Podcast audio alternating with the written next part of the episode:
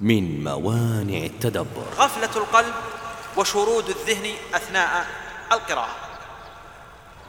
الإنسان منا أيها الإخوة ولله المثل الأعلى إذا أراد أن يستمع لكلام إنسان عظيم تخيل أنك ستدخل الآن على الملك. وقد قيل إن الملك طلبك من أجل أن تستمع إلى كلام سيلقيه عليك.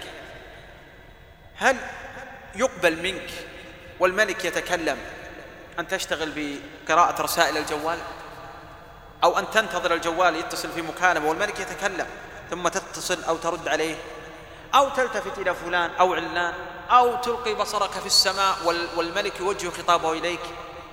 ولله المثل الأعلى إذا كان هذا قبيحا وشنيعا في حق بشر فكيف يرجو إنسان أن يجد بركة القرآن ولذته وأثره على قلبه وهو قد يضع أحيانا جوالين واحد على اليمين واحد على الشمال وينتظر رسائل من هنا ومن هنا وينتظر اتصالات.